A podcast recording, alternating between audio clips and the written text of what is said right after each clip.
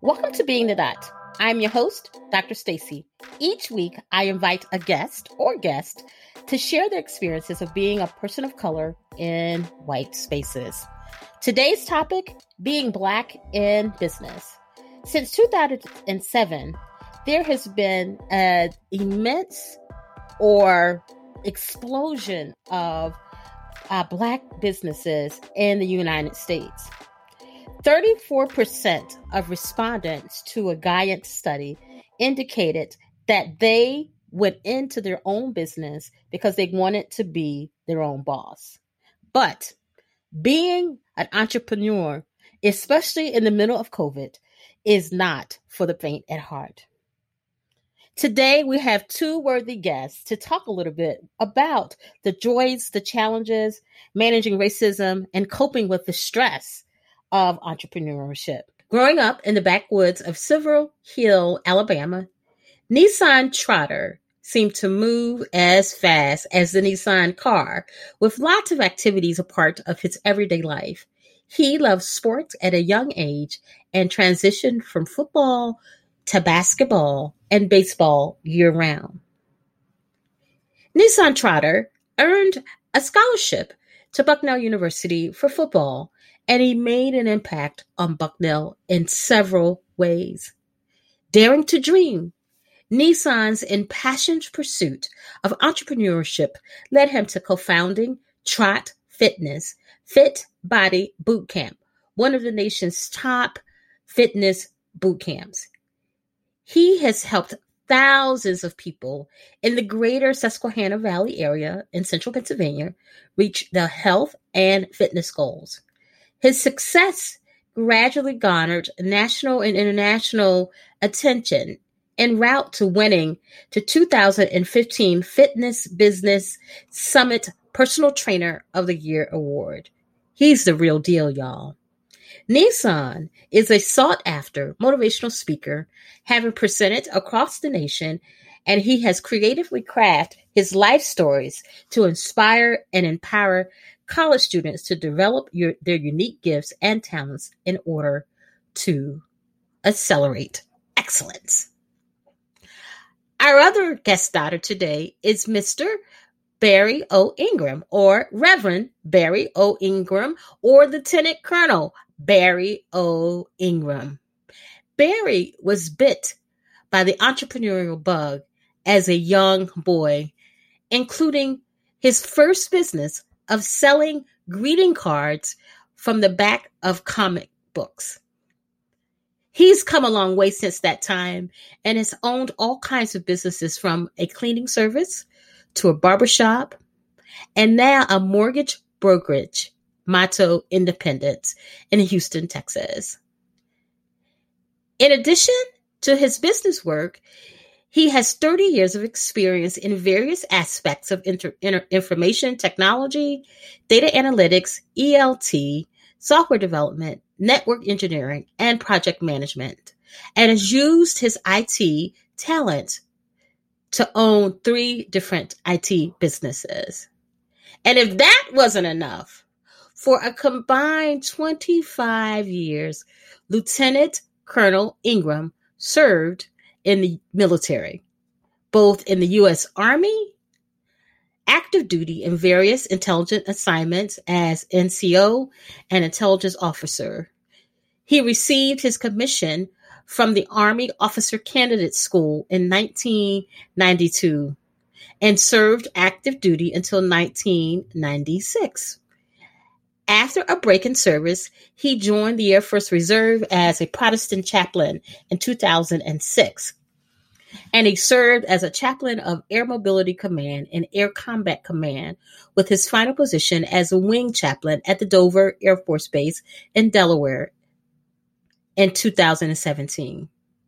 In 2017, he also became a cyberspace officer and in a position working at the headquarters of the Air Force. Listeners may notice in the first part of the, the episode, noise in the background on Nissan's Trotter's recording. to add to full authenticity, there is actually a fitness class going on in the background for Nissan while we were recording. Being the dot, please welcome to the podcast Barry O. Ingram and Nissan Trotter. Woo! Applause and. Thank you so much for having me. Thank you.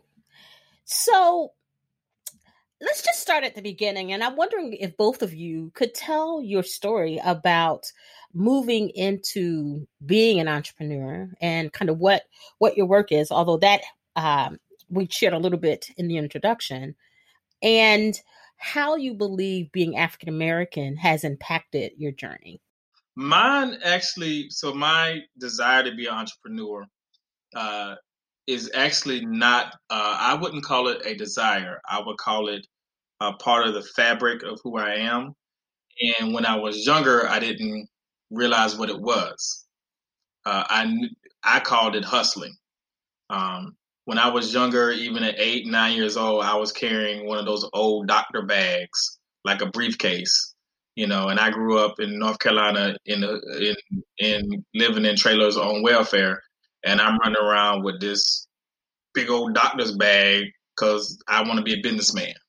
And so the opportunities were not necessarily plentiful when it comes to being an entrepreneur. And part of the issue was that you, you didn't have a vision. You didn't have anyone doing it to show you that you could do it. And but what I knew is that I needed to make some money, and money don't grow on trees. And by growing up without a father, I wasn't I wasn't having conversations with dad like how we gonna pull this off. My mom was working, but it wasn't. It was very little coming from. I wanted my own money, so what I found is that I would do. I would take all a number of steps to generate income in small pockets, but they all required me to interact with people. So I was running around. I don't know. If, um, I don't know how old Nissan is, but um, we used to have uh, comic books, physical comic books, and on the back of the comic books, they would have these things where you could buy, where you could sign up to get these toys and stuff if you sell a certain amount of uh, greeting cards, and they were customize greeting cards. So on the back of the comic book, it was a little thing that if you sell these customized greeting cards, you make enough money, you can, you know, and I wanted to get the little blinker for my bicycle. So you can say if I'm turning left, the blinker goes on. If I'm turning right, that was my goal. Uh, but it required me to, to to fill out the form, and it came in, and we had all these customized greeting cards that, that people. And I'm walking around Spring Lake, North Carolina, knocking on doors, meeting people. I don't know half the folks saying, "Hey, I'm just here selling greet. I'm probably 14 years old. I'm here saying selling greeting cards. These are really cool because when it came in the mail, they gave you all these samples and examples and people were buying them. I was like, hey, this is pretty cool. Um, and so um, I always worked, but I would always, you know, walk around to uh, furniture stores and places like that. Say, hey, can I just pick up trash for you out front for for a couple dollars? Can I do this? And I mean, so I was always, it was part of my fabric to be an entrepreneur. I just didn't know what it was called. And then I went into the military, and in the military, I found that um, some of my bad habits required more income, and so and so um, I'm DJing because it's fun, but I'm also making money. At one point, I took a job cleaning toilets on base. My peers cleaning the bathrooms because it made money, um, and I just like the fact that I could. So I always had streams of income. I didn't know that's what it was called, but I had streams of income because it's just part of my fabric.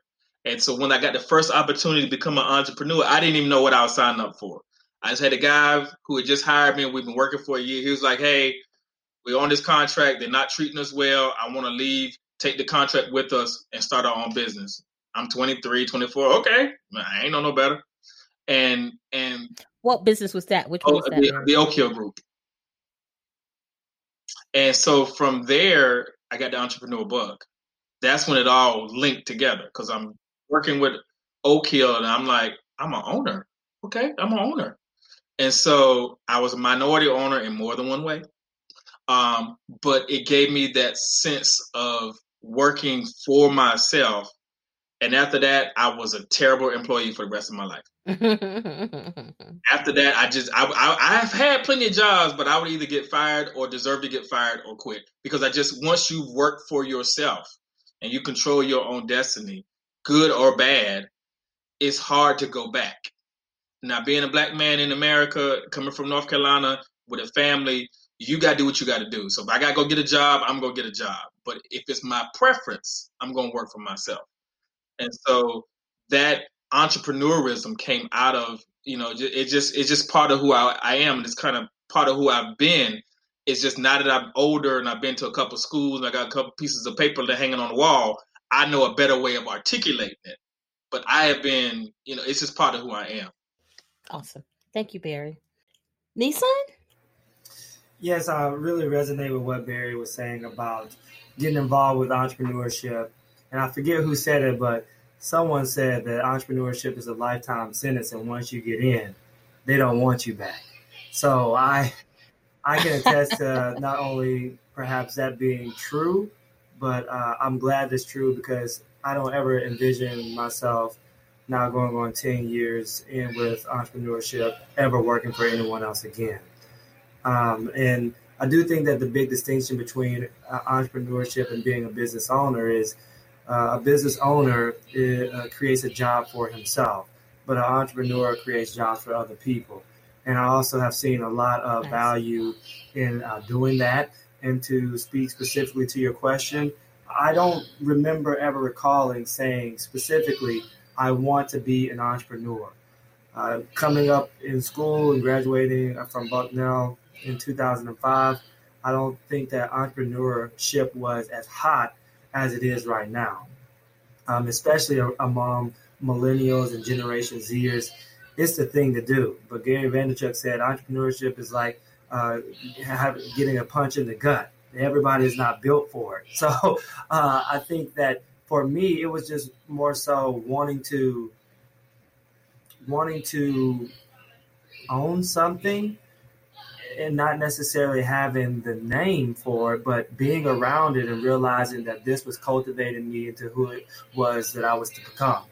Because uh, I'm I grew up in the deep south of Alabama, and my mom and dad were nothing more than newspaper chuckers.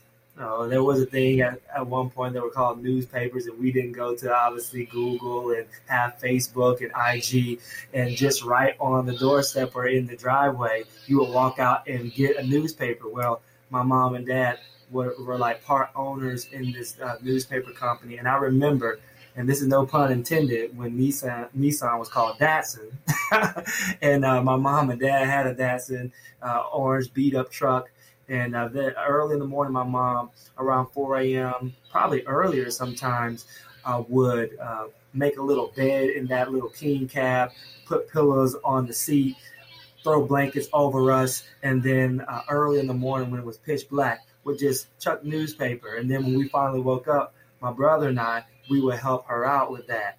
Uh, and then lo and behold, they were able to build a, a home from the ground up in Alabama, deep south in the 80s and, and and as minorities in the 80s building a home from the ground up, you're doing something. You don't really see that happen. So they were like the Jay Z and the Beyonce of the hood uh, back in the day. Uh, so so I think that was kind of uh, stirring up something in me to want to uh, be a part of something bigger than what it is that I am. And then uh, my grandmother too, being from the South, you know, she would sell, she would buy these uh, moon pies and Snicker bars and M and M's, and she would also I don't know if y'all know about the little uh, styrofoam uh, freeze pops where you can put Kool Aid in and put it in the freezer. And, and so my grandmother was like the ice cream lady of the whole neighborhood, and she would flip uh, like it, it, all that she brought into the house as a profit. Uh, all the neighborhood kids would come around, and I would be, be just seeing her sell a pack of M and M's for way more than what they actually cost in the store. So all of that, I think, what kind of culminated into me wanting to be an entrepreneur myself. Mm-hmm. Mm-hmm. Thank you for that. I'm wondering if both of you could share um, just a little bit about the businesses that you own or have owned, just the abridged version, um, um, if if you could. I think I have a shorter list than Barry, so I'll go for him. Uh, so, Uh, the only businesses that I run, and uh, when I say I, I should say we run, my wife and I, as co-owners of Trot Fitness, is uh, a physical brick and mortar space called Trot Fitness, and we've also sprawled into being a hybrid company and now offering online services regarding fitness. And then I also uh, am a professional keynote speaker. I use the term serial entrepreneur on purpose, and I, and I think part of being a serial entrepreneur is one I do like employing people, but if we all are honest with ourselves, we're looking for that one thing to hit. We're looking for that one thing, and so you. So what I have learned over the years is that as I'm moderately successful in one thing, I didn't search to be moderately successful in the next thing up and then moderately successful. I don't wait to, to maximize, and I don't know if this is right or wrong, but I don't wait to maximize where I'm at. I learned the lesson. All right, let me try something bigger. Try something bigger. Try something bigger. So I have gone from um, working as a DJ, making a little bit of money here and there in my own business, to my first business of doing um, where I had a team of people running around providing um, audio visual support for classrooms to now running a mortgage brokerage in uh, Texas. And so I learn a little every step of the way, and I've had a number of businesses. I've, but I'll just sprinkle in a couple. We've we've um, had a cleaning company. Uh, we owned a barbershop. Um, we have um, government contracting IT business. Um, I used to broker hard money lending for people flipping houses. Um, way back when I really first got started, just for tax purposes, I would do business cards and all kinds of little IT desktop publishing kind of stuff. Um, and to now to where I'm, i have uh, my government contracting business. I, at one point, my maximum amount of employees was about uh, ten, and we were grossing about three million a year. Um, and um, and again, to me, that was moderately successful. Most of the money went to the employees. And I started the, the mortgage brokerage. We started the mortgage brokerage back in March. Officially, we got opened in March. And right now, I'm at 12 employees. Um, and so um, that's kind of the, the range uh, of my businesses. But right now, I'm all in on the mortgage brokerage with a little bit on the side of doing the um, doing the uh, the IT government contracting still. And I'm probably going to be opening up a uh, real estate brokerage that's going to complement the mortgage broker. So the real estate broker is going to be, I won't say low key, but not like a Remax, but it's going to be small enough to bring in a number of real estate agents who would then um, take some of the leads and some of the people they're working with and turn those into uh, leads for the mortgage brokerage. So uh, when you hit my webpage, at some point, uh, it's going to have the the overall mortgage brokerage. It's going to have some place, a spot for credit repairs. It's going to have a spot for um, for um, uh, uh, I, w- I want to say financial IT consultant type of stuff because I've actually written a couple of apps. I have the IT background, written a couple of apps that help help to integrate, and then it's going to have the mortgage brokerage and the real estate brokerage. So I'm gonna have a little little little train at the bottom of the web page, and depending on what you click on, you'll get something different. So right now, mortgage brokerage and, and affiliated type of um, businesses. That's great. That's great both of you had talked about that being um, an entrepreneur is not for the faint at heart, and um, and I agree. And I'm one of those people who enjoy the security. And our listeners can't see me, but I'm doing um, quote unquote security of a paycheck, and don't always have the mindset um, of of entrepreneurship, if you if you will. Even though I do have a business or two that I'm in. I have one that is mine, and and then my husband's that I support.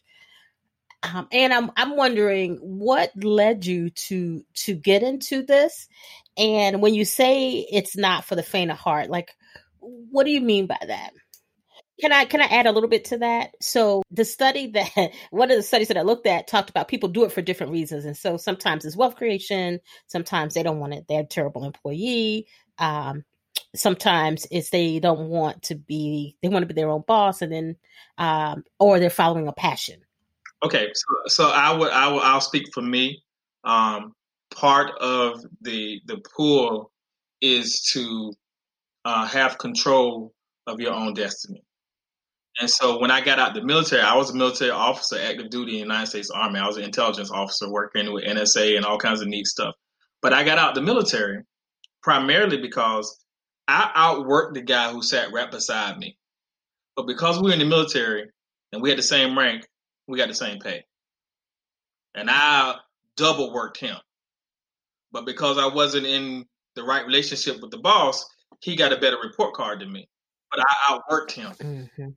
And I'm like, I need to be somewhere where my hustle is going to have a direct impact on my wallet. Mm. So that mm-hmm. was number one. Number number two was there's nothing like being able to work with someone and help them improve their quality of life. I have given people coming out of jail their first job. I have given people who had uh, too much debt part time jobs and they worked with me till they paid the debt off. Uh, I have given kids their first job. Uh, I have a, a, marketing person working for me now, and she she was pretty much unemployed. Um, and I, I brought her in and gave her more work and more responsibility than she's ever had, and she's been stretched and she's been she's growing and and it's and you can see the frustration in her face, but at the same time you can see the impact and the results. I'm running a mortgage brokers where everybody in my company is two years, in some cases, one year less in experience because nobody wants to give us a chance to, because we're too new. And there's so much money in the mortgage business. Why would I hire somebody brand new when I can hire someone else to make? So I got eight, nine people. We all less than one year. So we're gonna grow together. We're gonna learn together, and we're gonna kick butt together. And so being in a position to where we can control our own destiny and where we we're able to impart into others and invest in others and see people grow uh, and then finally um, the reason it's not for the faint of heart because there's a risk reward correlation and so if you want that great reward you have to take great risk and with risk sometimes you come out on the good end and sometimes you come out on the bad. Sometimes you're gonna be rolling in dough and everything's gonna be fine. And one and next minute you might not have any money because you're trying to make payroll. Is a risk reward. Not not everybody can deal with that. Not everybody wants to, some people can't look two months down the road and go, oh my God, in two months I might not have a job. Because you work for yourself. But what if business goes down? Well, you come up with another plan. But some people would prefer to not have that. They want to be steady, as we as as as um as uh, uh Russell Wilson said, steady Eddie. That's how he got his wife. He told his wife, "You need a steady Eddie." That's the difference between someone willing to take that chance as an entrepreneur because we are willing and able and prepared to deal with the lows. Everybody can take the highs. We're willing to deal with the lows. Sorry. What about you, Nissan? Uh, for me, to answer your question about uh, why choose entrepreneurship, I think that was a part of it, right? Uh, it, it, it's almost in a sense for some entrepreneurs, I believe that it chooses them. Uh, because uh, they're gifted and they're good at something that the market dictates they should be paid for. Uh, and so, a number of times, I think the best entrepreneurs are the best because their passion has allowed them to just simply endure. Sometimes it's not even necessarily about the roller coaster ride of ups and downs, but how long can you just stick with a thing? I don't think that necessarily, if the game is called Infinity, we would all win if we just never gave in. And so I just think that a part of you know, the highs and the lows of this, especially this journey when it comes to fitness on this side of the world. Uh, 80% of fitness businesses go out of business within the first six months. And, wow. um, you know, I relate fitness because it, it's a hard sell on the, on this side of the world. It's like, feels like dog years. For every one year, it feels like seven. so, wow. So you just have to have a level of endurance and unmitigated golf to uh, just continue to take it one day at a time. And that sometimes I think uh, that is the gut punch. It isn't an acute pain. It's, it's, it's almost like a lasting thing that you have to, to, to deal with. Um, and so kind of like a hum, like a mm, yeah. It, oh, no question. Mm-hmm. This is why I love the words from Dave Ramsey in his book EntreLeadership. He said, "When things are going great, remember you're not as good as you think you are, and when things are going bad, you're not as bad as you think you are." Uh, and so I believe that that's really what maybe some entrepreneurs refer to as a gut punch, but the, the reason why they continue to outlast is because they're good at it, and the mar- market has has determined because of their product, their services, that uh, they vote with their dollars because of that that goodness that they put out into the world. Hmm.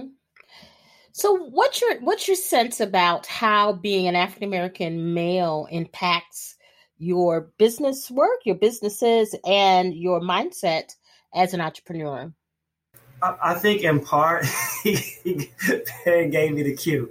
I, I, I believe in part uh, the impact psychologically when interacting with the majority is that our product or service isn't good enough just simply based on merely the color of our skin obviously we've always been seen as second tier citizens so of these United States of America. And so because of that uh, sometimes I do question and wonder which I wish that I would never have to. I do wonder how much more successful would I be if I was a white owner in a hyper white space?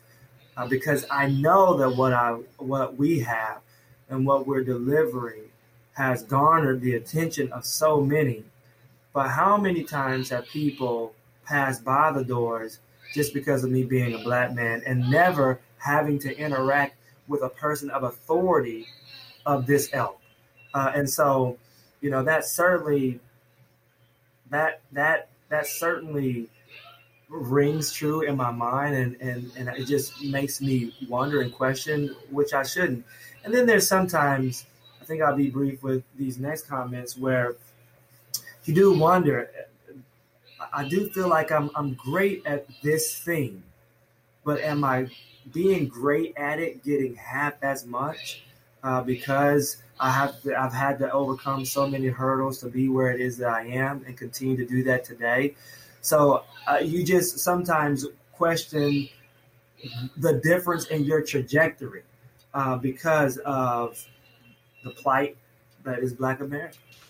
Thank you and I'm going to I'm going to to to continue that that frame of thought that Nissan had. Um, you as an African American, you can be top notch, top of your game. Um, you can really have your product in order, your service in order, but your success is going to be based on opportunity. And so the question is, when they walk by his door, are they going to give him the opportunity? As a mortgage broker, I had to stop and think Am I going to put, and I shouldn't have to do this, am I going to put my face on my business card? Mm-hmm. In the mortgage industry, in the real estate industry, big deal. You have your picture on your business cards, you have it on your signature block. As an IT guy, they could care less what I look like. But in the mortgage mortgage industry and real estate, they want to see your picture. And I had to ask myself, well, I, I understood that there are going to be people who are going to look at my business card and not use me because I'm black. So now I had to ask myself, do I want to compromise visually because I'm worried about something financially? Mm. And so mm. what got me was listening to my own advice. So I have a diverse staff. I have Indian, I have white, I have Latino, I got black, I got female, I got male. Um, my whole team is diverse. Um, one of my um, members is um, Venezuelan. One of my loan officers is Venezuelan. And I told her, and I told the Indian young lady the same thing. I said, legally, we can't prefer any one over another. But if for some reason you become the go-to loan officer in the Venezuelan community, you would be rolling in dough. If you're the number one Indian mortgage broker in your community, you will be you will be overwhelmed with the amount of attention and applications. And is there anything wrong with that? And it's not. people often give opportunities where they're comfortable. And mm-hmm. right or wrong, that's just that's that is our society. And so what I decided was by me not having my picture, I was actually felt like I was um I was marginalizing my African Americanness. Mm. As trying to acculturate, in a sense, trying to appease those who are not. And the more I thought about it, I had to take my own advice. If I'm the number one black guy in this part of Texas for loans, I'm making good money. I ain't worried about if you want to use me or not. The frustration, and I and I think I picked up on something from Nissan, is that we have to think about it. It would be great if we could just have business and just do business and handle our business, but we have to think about it because we are African American and we have different dynamics and a different um, mindset and a different culture and different inputs that we have to consider with every decision because we're African American, while others would not. And that's what that's what being an entrepreneur African American. You are forced to decide: Am I going to be true to who I am? Am I going to live in some dual psyche that we learned about in seminary, or am I going to just try to cater to one or cater to the other? Others don't have to think this way, and that's the frustration that comes with being an entrepreneur because you feel like you know. And I give and I, and I shut my mouth on this one real quick. You know that dual psyche is is simply this when I go home to North Carolina, I talk a certain way, act a certain way. I, I, I got a little bit more slang. I walk a little funny because even though my pimp ain't quite right, I still try to slide it in there sometimes. I, I, downplay all kinds of stuff because I need to fit in with my people, degrees or not.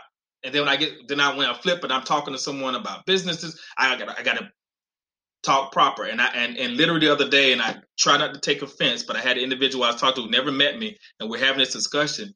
Uh, uh, white dude who's the um, recruiter for mortgage officers, and he's like, "Man, you are so well spoken."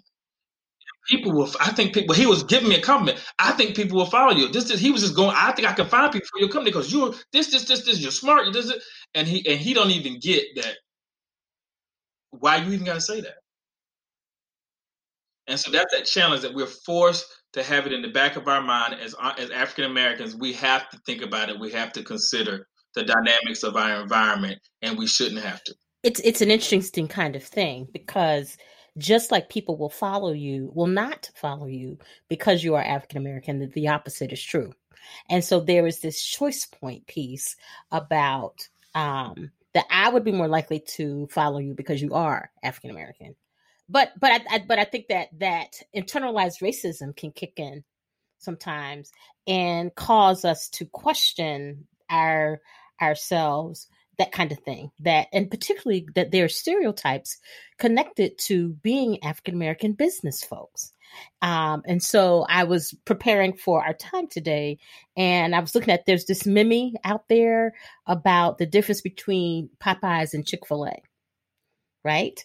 And um and not not necessarily about the chicken sandwich because we can argue which one is best but that um, notions about customer service and the the quality of the infrastructure and um, even the quality of the food and, and and that there are things that people project on to to you as a business person and African American. Yeah, and I think it's important because I literally had this conversation that we we can understand that there's a there's a racial aspect to this, but we're but Nissan and I, we're businessmen.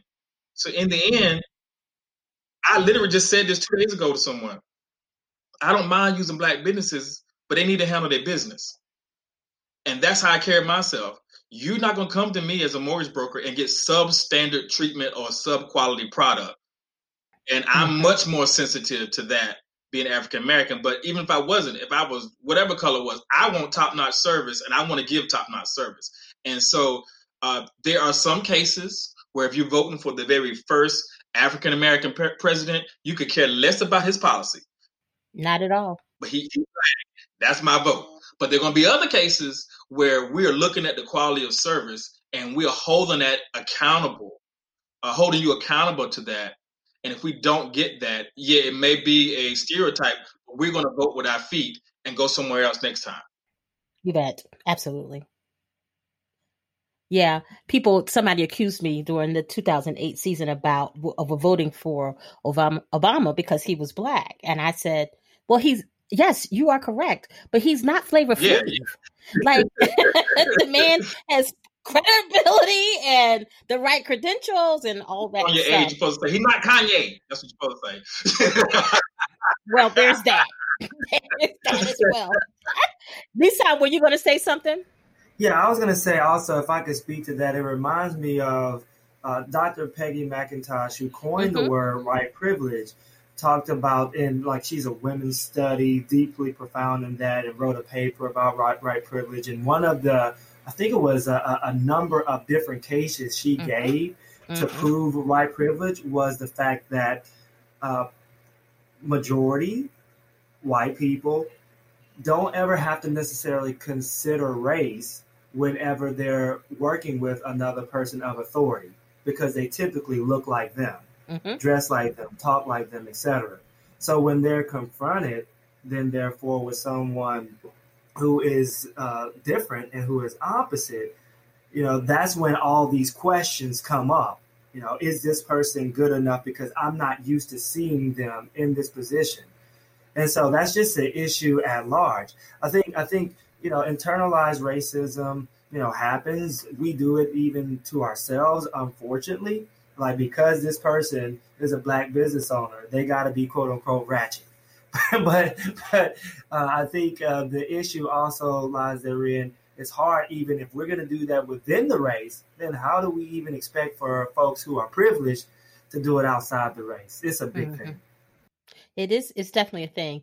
It's interesting. Um, there was a study done by the Colgate um, Center for Research, and spotlighted how institutional racism plays a role in business, and gives people who are Black, Indigenous, people of color, um, have that what they talked about is having less capital, less collateral, and that by not by uh, Black and Brown businesses not being properly undergirded that there is a loss of over 9 million jobs because of that.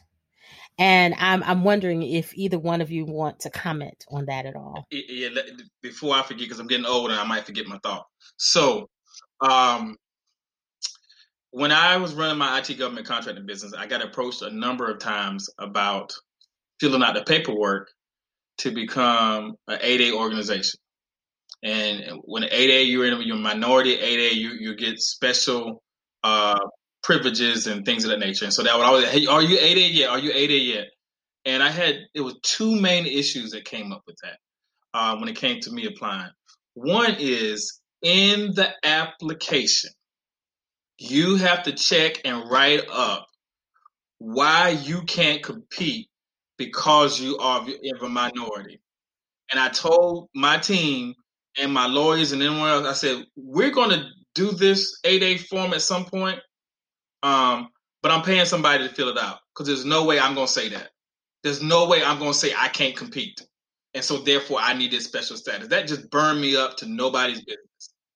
Um, and so number two, they have this, and I don't know numbers, so I do apologize. I'm not as well read as I should be about certain things. But let's just hypothetically say there is five billion worth of government business out there. They would then take, I'm not gonna say one billion. I'm gonna say, okay, we'll say one billion. They'll take one billion of the 500 billion. All right. They'll take one billion of that and set it aside for for 8A programs for disadvantage. And then so you take everybody who's an 8A and we're now fighting for that 1 billion. And we're so happy to get those little scraps of pieces of bits of of, of bacon. And they got the whole whopper on the other side. And we not did you ever did, did you ever get it? no i couldn't do it. I never filled it out. I never filled it out. Uh, and so that's the two things the issues i had with the 8a program. And that's what it goes back to again access to capital, access to funds, because they they even set up a system to where you all going to fight over this little bit, and we're going to re- we're not even going to give you an opportunity to fight for this other because we got your mindset thinking, let me go for the easy, low hanging fruit, and you're in this you're in this bucket of a number of people fighting for the little small stuff while they're just getting fat and happy on the rest of the burger. Wow, that's deep. What about you, Nissan? You want to comment at all? Wow, it's, it's a lot that you can say about that. It, it is more so a systemic problem. It's a systemic issue, you know, that widens the gap and perpetuates the gap in so many different areas, educationally, uh, wealth, um, poverty, employment, you name it. Is it, it reminds me of um, when I think when I think in this regard, what it reminds me of, and I don't know the exact numbers either, but we'll play around with this example that Barry used a little bit more, is that the University of uh, Howard has the historically biggest endowment among black universities. And I don't know the exact number. The University of Harvard's endowment is 70 mm-hmm. times. The amount of the biggest historically black mm-hmm. university mm-hmm. college, mm-hmm. Howard's endowment.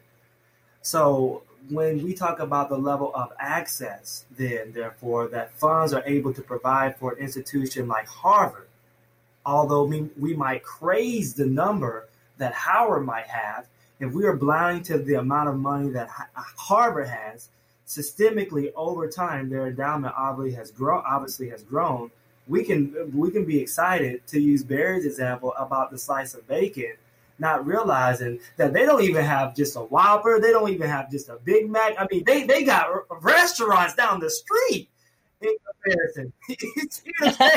so it's, it's, like we're not even in the same stratosphere mm-hmm. because systemically, like I don't even know if people really understand what that word truly means, but it also means like it's it's cancerous in the sense that it spreads and it deepens and it and, and the breadth of it even is is such an issue to deal with because it contaminates so many different areas. And it has it has recursive implications. And so and generational. Same, yeah. I, I was just trying to. I was trying to use mm-hmm. a fancy word. Has, yeah, I like it though. Yeah, exactly. I mean, no question. Because um, I, I have a, a tendency to to look at the start when I see someone who's the guy who started Chipotle and the guy who started this and start and I'm because I'm trying to figure out I've been hustling for years why I ain't hit the big time and I'll go back and look at a lot of lot of origin stories. I look at the origin origin story of Netflix and Amazon. I'm looking at these origin stories.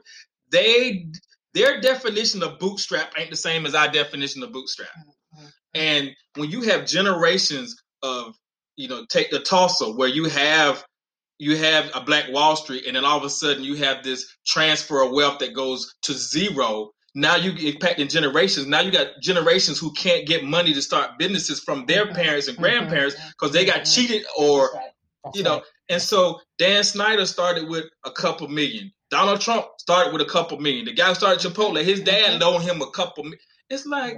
You know, Netflix. The guy was working with his friend. They were just playing around trying to find something. The guy was like, "Guy was like, I got money. Let's try to start something. Let's talk about it. Well, let's try this." That's not how we start. And so that's yeah. a systemic thing. We don't have we don't have that generational ability to pass wealth down that's then going to drive innovation, that's going to drive mm-hmm. imagination, mm-hmm. that's going to drive the ability for a right. person to even believe. It's much harder to be sitting and thinking about what business you're going to start and how you're going to do things if you're worried about are you going to eat. That's right and this right. goes and this goes back to not want to make it too spiritual, but this goes back to Christ. Christ says, "Let's feed them first. Let's take care of their needs. Then we can get them saved." Mm-hmm. If you want to go start a business mm-hmm. and have and give people the opportunity to go and expand and be and compete with the Amazons of the world, then you can't have them struggling just to survive and wondering why why aren't you creative enough to start a Chipotle? What about cuss? Because I'm trying to eat. So you just took us to the cross, huh? like Dr. Stacy, how, how much do you want to keep on this point? Because I, I could piggyback off of what he said too, but I want to get to uh, some of your other questions if this yeah. is not where you want to go.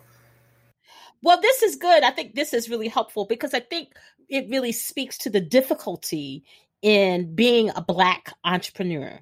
And you know, I I think about um, my husband and I were talking the other day about the Winans and how the brothers kind of um like you cannot be a Winans and not sing. It's not allowed. Like they send you back right? And so that um and so that the brothers did what they did right?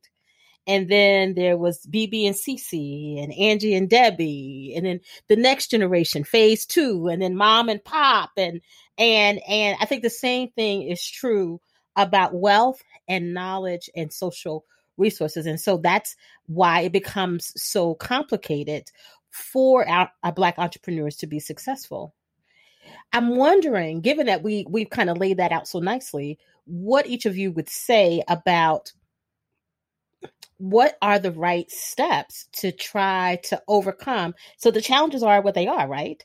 So what are the right steps to try to overcome those challenges or manage them at least to, or to mitigate them whatever the word is you want to use um, to move towards success well i'll start by uh, saying using his his example i mean I could listen to him all, all day long and, and, and piggyback off uh, what what he's saying. But you, you know, I, I, believe he brought up uh, the Tulsa massacre, which was in 1921. And when you look at the research on that, um, the the economic value at that time for I believe they also called it Black Wall Street was around 30 to 40 mm-hmm. million dollars. And then when mm-hmm. they had these were insured businesses, which by the way, when they went to get insurance, it was not honored. There was a chance for them to mm-hmm. rebuild, um, even after such destruction. So, so when he says really coming up by the bootstrap, it means for us, uh, the large majority. Obviously, we're we're not uh, what is it monolithic. We're not. I'm not able to speak for every black person, but I'm going to say that it's really starting from the bottom. And that's why I think there's a song that started from the bottom, now we're here, right? And, and so for, for to answer your question, I believe for me, when it was, you know, people see our physical location, and when we have lo- multiple locations, and they see the surround sound and and a nice gym floor, and all the type of tricked out equipment, that they don't realize that we started in a public park. You know, crowds were getting bit by mm. mosquitoes. It was nothing fancy. It, it, was slipping on wet grass, having to bring your own dumbbells and your own exercise mats. And so, for that entrepreneur who looks like us, talks like us, etc., I would say to them that you can still make it. There has to be a level of mental resiliency. And one of the things that really has helped us is it doesn't stop you still from learning from those who are at where you want to be, black or white.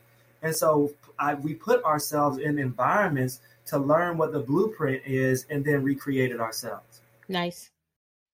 Uh, wow, this was, I don't think we have enough time for all the things in my brain, um, but I really appreciate what Nissan said. And uh, I have so many, because I've been in so many different environments, whether it be the IT business, uh, the mortgage brokerage, uh, I've just felt like, you know, it's, it's, it's just really challenging to, because every situation is so different.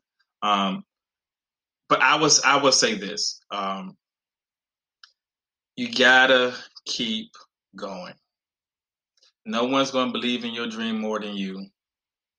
Um, read and apply, and if you're not going to read, listen and apply. Mm.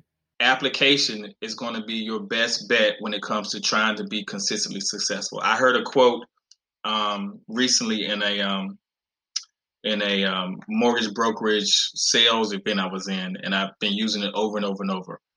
Um, progress is better than perfection. Mm. And so I've gotten to this point, and I'm not as successful as I would like to be, but I'm way further than just running around, carrying around my speakers, doing the DJ thing. I just kept making progress. You have to you have to keep making progress you have to be a lifelong learner, uh, and you cannot be scared to learn from anybody. Um, take risks mm-hmm. and learn from your mistakes. Be better the next time. Yeah, yeah, and I, I want to say to that too, uh, the fact that uh, just I just want to keep embellishing the points that he's making. So, and I'm not trying to do it, but it just comes to my mind. It, it's like I, I really I love what the word says. Never despise the day of humble beginnings. And what I've also learned with that, and I can test to the just the mental fortitude that even in what Barry is saying, uh, what you've been through, Stacy, as well. You know, when you've worked hard and you've earned something, and you're not a fluke or some one hit wonder, like it takes you a little bit more to be knocked off your block. Like COVID has been a nightmare for the gym industry. I mean, fly, mm-hmm. falling down like flies, left and right, major box gyms, big name industries. And glory be to God, we're still here. And, and it's because of just that progress that he's talking about and trying to put one foot in front of the other. And it just builds uh, these abs of steel in you to where you feel like you can take anything. Um, and I'm just thankful for this one day. And who knows what the future will hold. But what, what someone cannot say about Trop Fitness or, or, or, or, or our, our, our business in general is that we were just a fluke or, or that this just, just happened because, you know, um, it, it, off a whim and a prayer. No, I mean, we, we've definitely mm-hmm. put in our dues for this. What's the one piece of advice that you would give to white people in dealing with people of color to make business um, and entrepreneurship more inclusive? I think that that's a tough question to answer for me because I struggle with it also having an undertone of me saying, What's a way that you can serve me better. And I always feel like that place of servitude should mm. come from the heart of the giver. Like, like, if that makes sense. It does. If if if I'm really trying to, and, and so it's, it's like I'm trying to give advice on how to treat me equitable as a black business owner, and it's just like I, I, I, I'm struggling with the answer to that question. And, and maybe Barry would have something, and I, I definitely give the floor uh, to him. I, I, all I and all I can do from this standpoint is put the very best product and service out that gets your attention. And if you are playing fairly, and you see that what I have to offer is superior than something else that you've tried, then the color of my skin as a black man should never get in the way of that. Well, and I guess that it sounds like that is your that's your thought that to treat me to treat to look at the quality of my product and treat me fairly and equitably. Now, part of what that means is that they have to interrupt implicit bias and maybe go against and be more intentional about supporting black businesses, um, and or um, or pumping you up or amplifying your your voice and your business but you're saying treat me equitably yes because i i always and and so this is your scope right you you are in the trenches with the dei stuff and so mm-hmm. i'm not mm-hmm. even going to try to pretend like i'm on that level but all i'm just simply saying is is i i just feel like we're not asking necessarily for a handout. That's right. We just simply want to be treated That's fairly. That's yeah. right. Absolutely. And I, I wish that it was more complex for me, and I feel bad that I'm not giving a deeper answer. Uh, mm-hmm. Uh, but that's where that's where it resides for me. Is that we just want our fair shot. It's good. And I love for, it. And for, oh, and for and for you to at least give the benefit of the doubt this is maybe going a step a step farther, but give the benefit of the doubt until we prove you wrong. If, mm-hmm. if you feel like you're stepping out on a limb to do business, to do commerce, then give the at least the benefit of the doubt uh, until I guess we, we we prove you right in what your true sentiments are. Yes. That oh man, this is not going to be good for me interacting in business with him or her as a black person. Good, good. That's perfect. Thank you.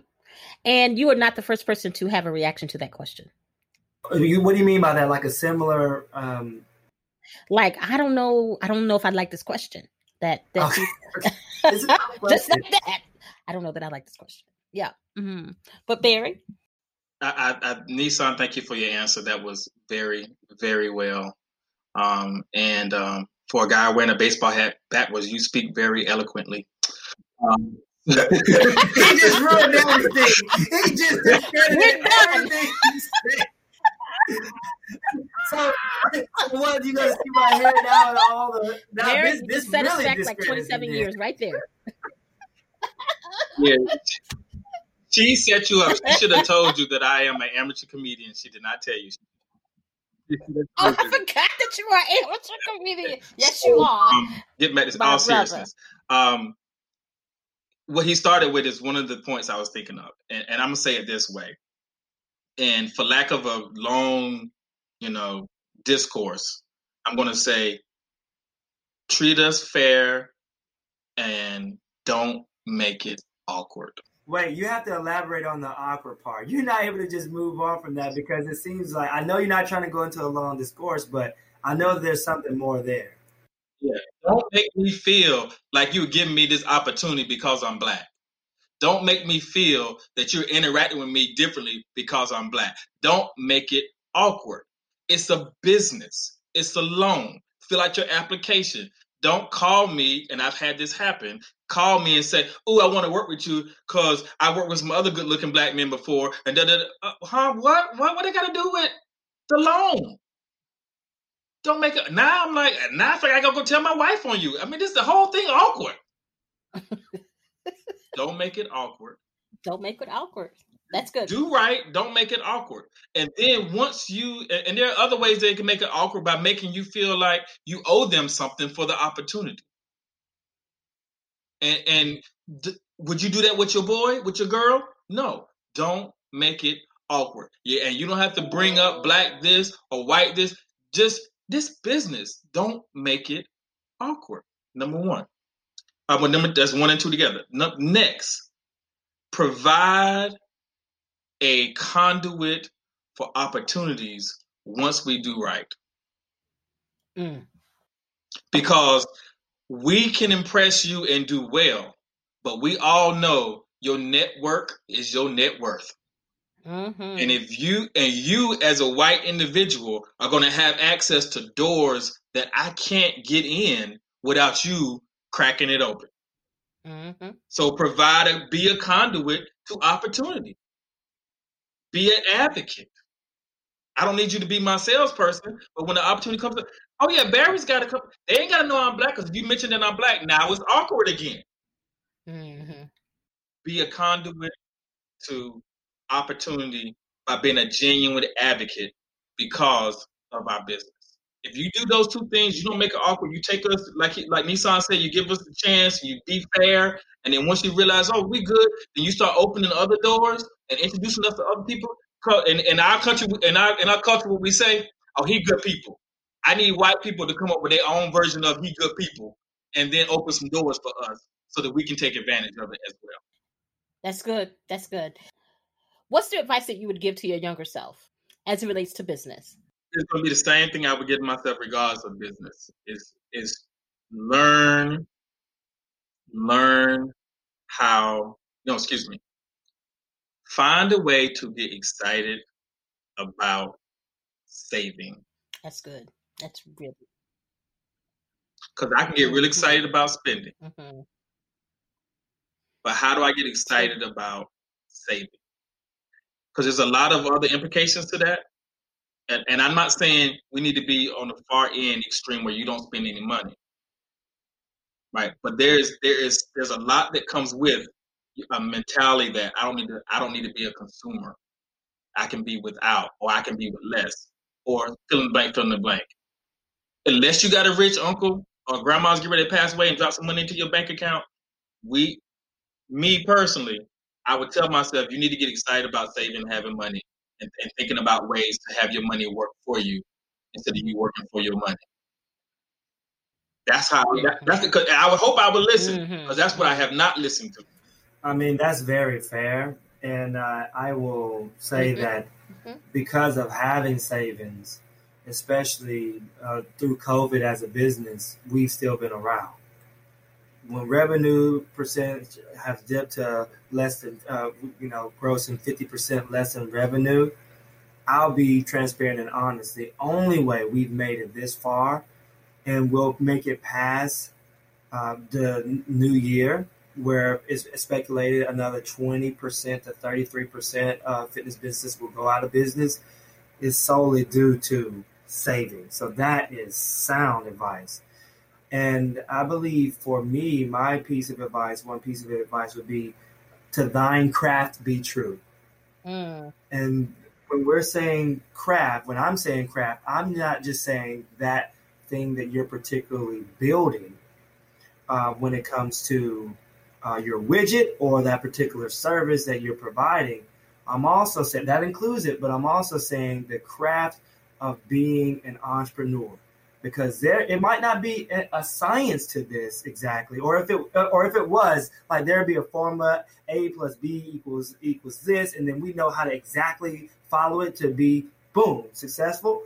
But i promise you there is an art to this. And if you are not true to it this game will take you out fast. Mm-hmm. uh, so that's what i was saying that's awesome. So, thank you so much to our guest starters today, Barry Ingram and Nisan Trotter. I have learned a lot, both about you, but also about business and entrepreneur acceptance. I am confident that our listeners will feel the same way.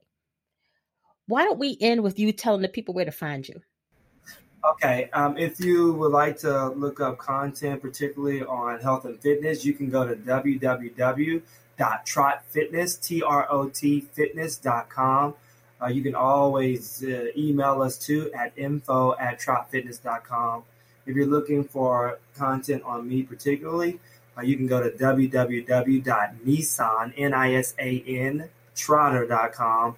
And I'm also on the IGs and the social medias on Facebook at Nisan, that's one S, Nisan Trotter and and and I and I must I want to sneak a quick preacher here real quick, so I do apologize. I want one last thought uh, when it comes to being an entrepreneur, uh, and that is, and this is the, the advice I can give really quickly in elevator, and I say it very often. If you're going to be an entrepreneur, you need to allow the business drive your expenses.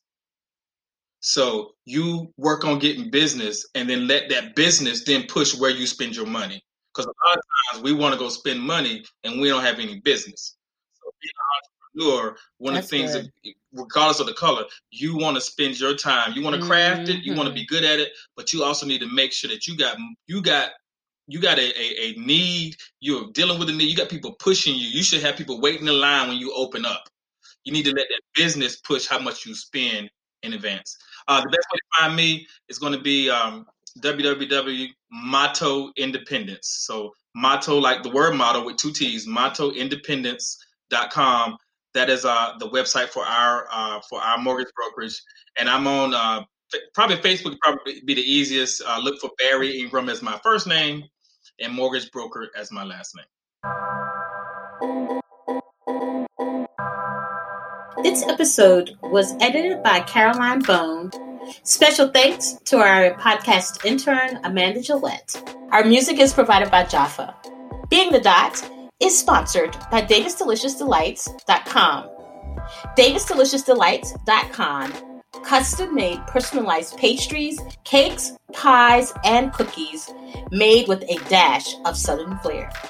Visit DavisDeliciousDelights.com and use the coupon code Being the Dot for 20% off orders of $35.99 or more.